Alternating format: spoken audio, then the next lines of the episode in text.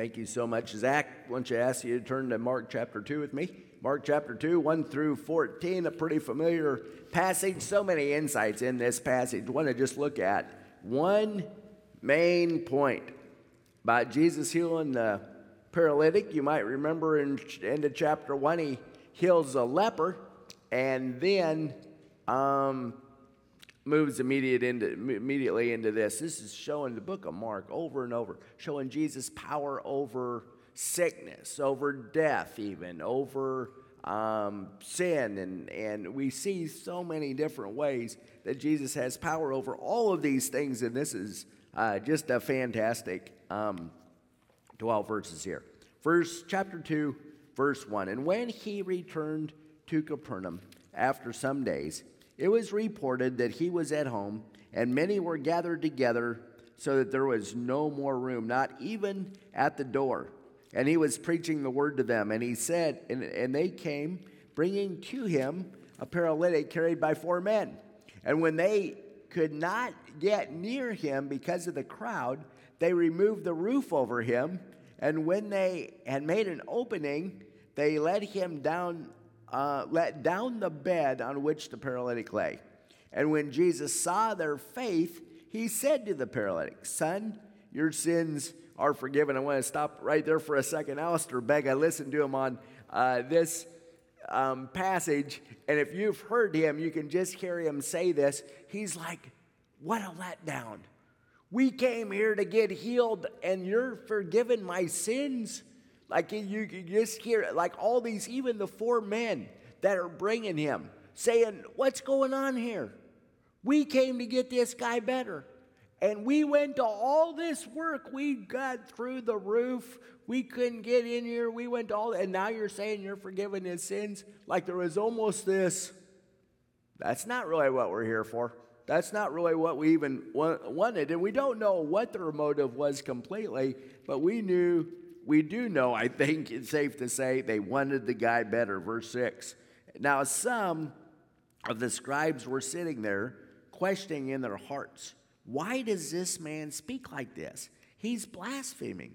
Who can forgive sins but God alone? And immediately, and immediately, Jesus, perceiving in his spirit that uh, they were questioned within themselves, said to them, Why do you question these things in your hearts? Which is easier to say to the paralytic, Your sins are forgiven, or to say, Rise, take up your bed and walk? But that you may know that the Son of Man has authority on earth to forgive sins, he said to the paralytic, I say to you, pick up your bed and go home. And he rose and immediately picked up his bed and went out before them all, so that they were all amazed and glorified God, saying, We never saw anything like this. So, Jesus does heal the man physically, but the forgiveness is what he really needed. The forgiveness of his sins, of what was the ultimate importance here, not just walking again.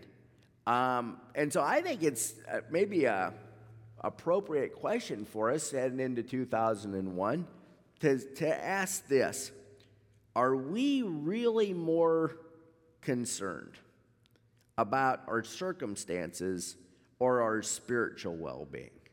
Are we really more concerned about our circumstances or our spiritual well being? What are we praying about more? What are we griping about more? What, yeah, you can kind of do a little bit of a, um, a check on our heart and say, what's the, the bigger thing here? What was the bigger miracle? If Jesus just healed the man, that's a huge miracle, isn't it? Because he went from being not being able to walk to being able to walk again. That's fantastic. But the bigger miracle was is that he was dead in his transgressions and his sins. And God made him alive. That's the big miracle. Regeneration. What God does in the man's heart by giving him the faith that comes from believing um, in order that he can believe the gospel. And so that day, are we praying for the temporary change of our circumstances, possibly, or the eternal? That's the question. Um, Amy and I love Joni Eareckson Tada. and uh, some of you maybe follow her a little bit. She recently got COVID. She's had cancer a couple times. She's been paralyzed for, I guess, 50 something years now. But I loved what she said. She said, I really, she asked her audi- listening audience to pray for her. But she said, pray for me 20% that I get better, but pray 80% for me spiritually. You know, like my poor, poor Papa, when I call him, I say, Papa, you know, the van's leaking oil, or I got a doctor's appointment, or I got, but what I really need prayer for is my attitude right now. I got a bad attitude more than anything. And so Papa's so faithful. But I, I, I thought Joni's got a good point there.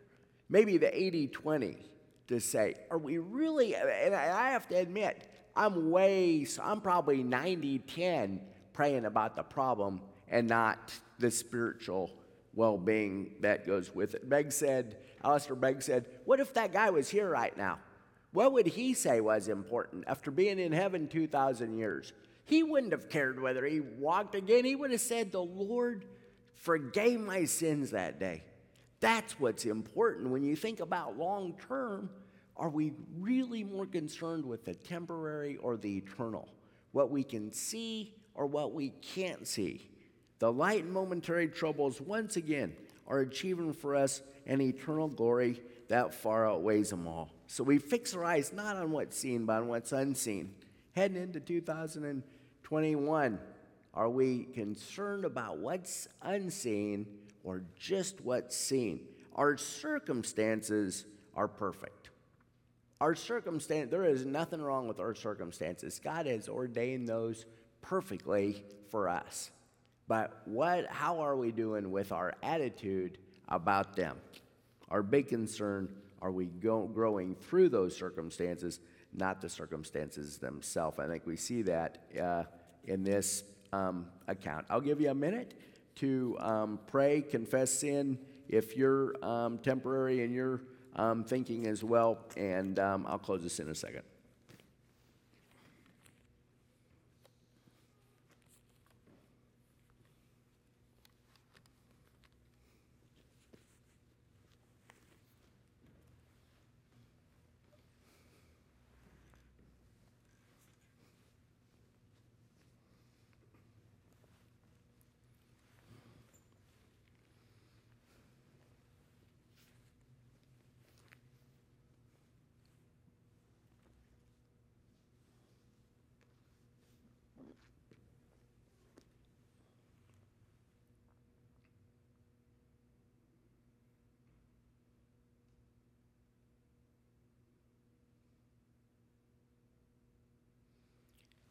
Gracious Father, we come before you today and, and confess being somewhat self absorbed, probably, um, thinking about our own circumstances, our own problems, our, our own agenda, and um, what we have going on, and uh, oftentimes not happy about it, maybe complaining about it. And um, Lord, we um, are just so grateful uh, for your forgiveness today. And uh, even as you went to um, the cross, uh, to forgive um, this paralytic. We thank you that you have uh, that that cross applies to us today, and uh, that we can look to you. And we are so grateful, um, Father, for how many times we have um, been temporary um, in our thinking. We have been consumed by um, our circumstances or by what's going on right now, especially in 2020. And so we ask uh, today that we would trust you,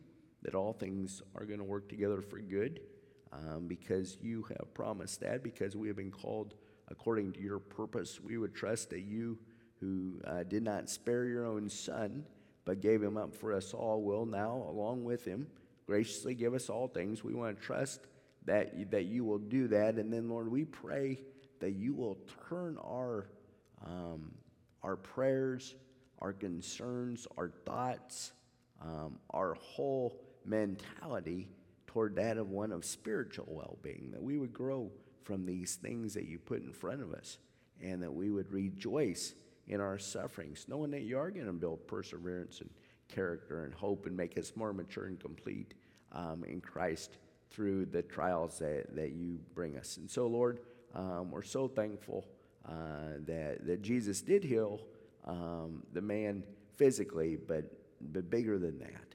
Um, the work that you did in him and in us spiritually. And uh, we would just confess before you that our biggest need is forgiveness um, from our sin and sanctification as we continue to grow in you um, in this new year. We pray this in Jesus' name.